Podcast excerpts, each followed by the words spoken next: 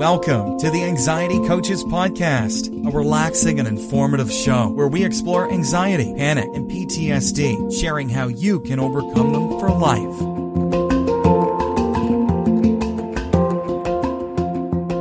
Aloha! Welcome back to the Anxiety Coaches Podcast. I'm your host and coach, Gina Ryan, and I am so happy to be with you again today as together we can consider the many ways to bring your mind and body back to its natural peace and calm. We offer a number of ways to help you with your journey here at Anxiety Coaches Podcast, and I hope you will take advantage of everything that we offer. Be sure to subscribe to this twice a week podcast. I'd also suggest visiting our website where you can sign up for our newsletter, you can listen to the 10 minute body scan meditation, and check out the group and one on one coaching options, along with the resources and more information on anxiety. Go to anxietycoachespodcast.com and check all that out today. In today's episode, I want to talk to you a little bit about nine anxiety reducing ways of living. And this is from an article, a post that came out from Leo Babauta. And I will have a link in the show notes to his full article. I'm just going to hit some of the highlights here, but it's such a great article. I, I really couldn't let it go without sharing with you guys because it, this is a way that we can begin to look at how we're living our life and get out of the uh, autopilot and actually start living in a way that is anxiety reducing. So Leo says our lives are often spent in a rush, almost on autopilot, drifting from one wave of busyness and distraction to another, adrift in a sea of crisis and urges.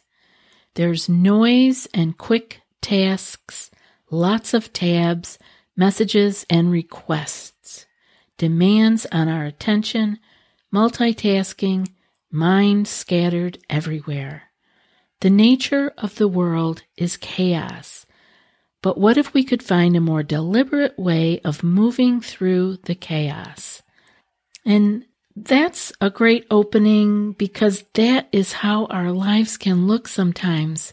It's a very busy time of year, recording here in December, and it is actually ramping up as we move closer to a very um, religious holiday in the United States and around the world, and many people wanting to visit and have time off from work. So we get ramped up as we get closer to that time. We need to take time off work. We need to get more done before we go. So let's see what he has to say here, as uh, many of you may be caught in this crunch when this podcast first comes out. Let's see what he has. He has nine different ways, and I want to briefly go over them with you. Number one, he says, set intentions at the start. Now, in an earlier podcast, I mentioned that I just purchased a new planner. Um, I get one new one every year, but I'm trying a new one, a new layout and a new platform, the Panda Planner, and it is um, got things in there such as that. Where did where you're setting your intentions, making your plan, looking your weekly plan, your daily plan. So Leo says that when you start your day or any meaningful activity, check in with yourself and ask what your intentions are for the day or that activity. So I want to say to you, some of the things that you can do for your intentions is to ask yourself, do I want to be more mindful today? Do I want to be more consciously aware today? Do you want to be more compassionate with your children or your loved ones? Do you want to do a particular practice that we've talked about? Perhaps your meditation practice. You know, set it as an intention at the start of the day or at the start of the week so that you can really have a goal set in your mind, in your planner, or in your journal. The second one that he talks about is to pick an important task or tasks and make them your focus. What's meaningful for you today? Pick just um, three or even one, and um, that's something I work on is to try to pare it down to keep it more simple, you know, and to not have 10 things that uh, I have as my important to dos. So if you can pick one, two, or maybe three at the most, and put your other things aside as you uh, come back to work on them. And what I like about what he talked about here was what he says, what tasks are meaningful to you today. We want to keep that word in mind, meaningful. We are the ones who give things meaning. So we want to pay attention. Is, is what we're working on meaningful to us? And if not, we want to re-examine where it should go in our list of things to do or in our priorities. The third one that Leo lists here is to do one activity at a time. He says if you're going to write, close all your other tabs and just write. If you're going to brush your teeth, just do that. If the activity is important enough to include in the limited container of your life, it's important enough to give it your full focus. Treat it as if it might be your last act on earth. Now, I love this one because this is mindfulness. This is doing what you're doing when you're doing it and not doing 10 other things or, you know, even even if you're worried about your productivity, they have found that doing more than one thing at a time makes you less productive. You are less productive in both areas. So it's important that we pick one activity at a time and let's be more mindful with it. It really, Every time we bring our mind, our attention to what we're doing, we begin to reduce our anxiety because we are there. We are not letting the mind take off into a hundred different directions and start running toward the wormhole. No, we're right here, right now, doing this one task. The fourth one that Leo has listed is use any activity as a meditation. He says this is really the same as the item above, but every single act is an opportunity to be fully with the activity. Everything we do can be a practice in breath, in presence, in deep consciousness. Treat each act as sacred and practice. Now, of course, this is the whole point of learning how to be in a meditative state is that we can bring it out into our world and do it with all of our activities in our life. And so, you know, I talk about you all learning how to meditate on a daily basis as a practice because I want you to be able to take it out into your life and be able to do everything in a meditative state, meaning that you are fully present, that you are using your breath and you are consciously aware.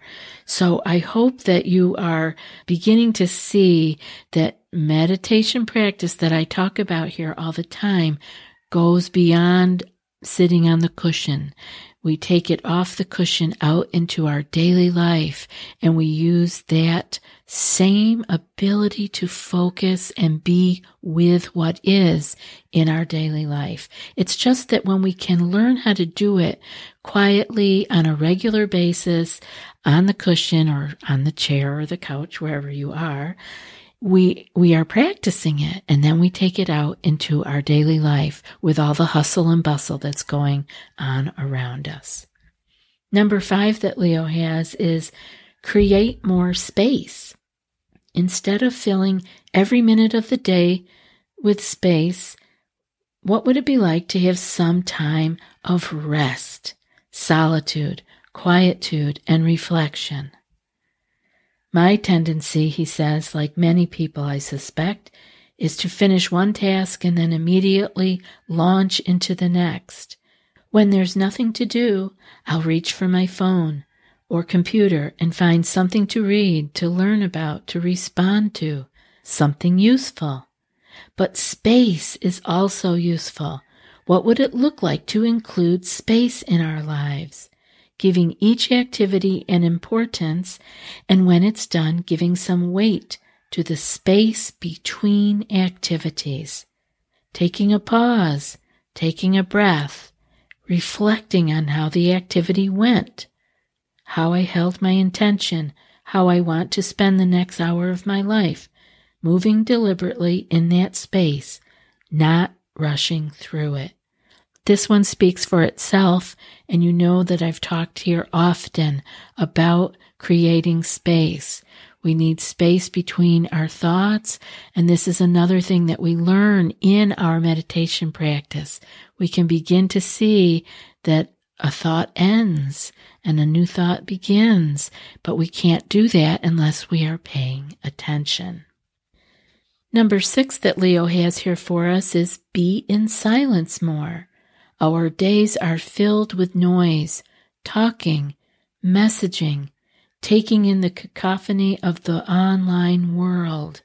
What if we deliberately created a space or two each day for being in silence? That could look like a couple of meditation sessions, a walk outside in nature, a bath, where we don't need to read, but just experience the bath. A time for tea and nothing else but the tea, or just stopping to watch a sunset without taking photos. Silence is healing to the soul.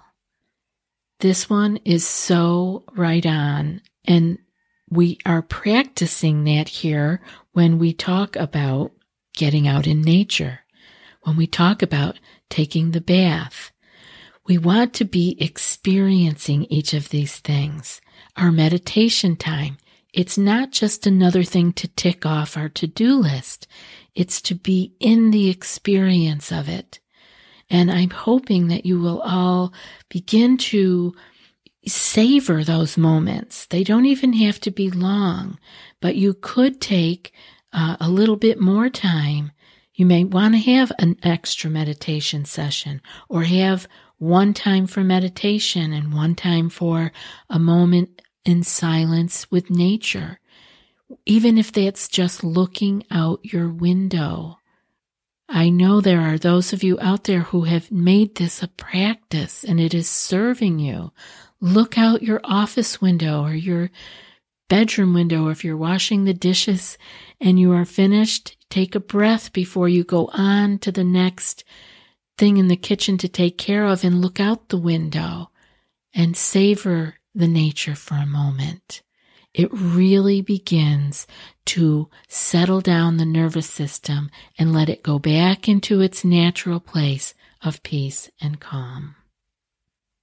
Number eight that Leo has listed is simplify by limiting or banning. We don't have to say yes to every french fry or cookie or every YouTube video or beer. We can choose what we want in our lives deliberately and what we don't want or what we want less of.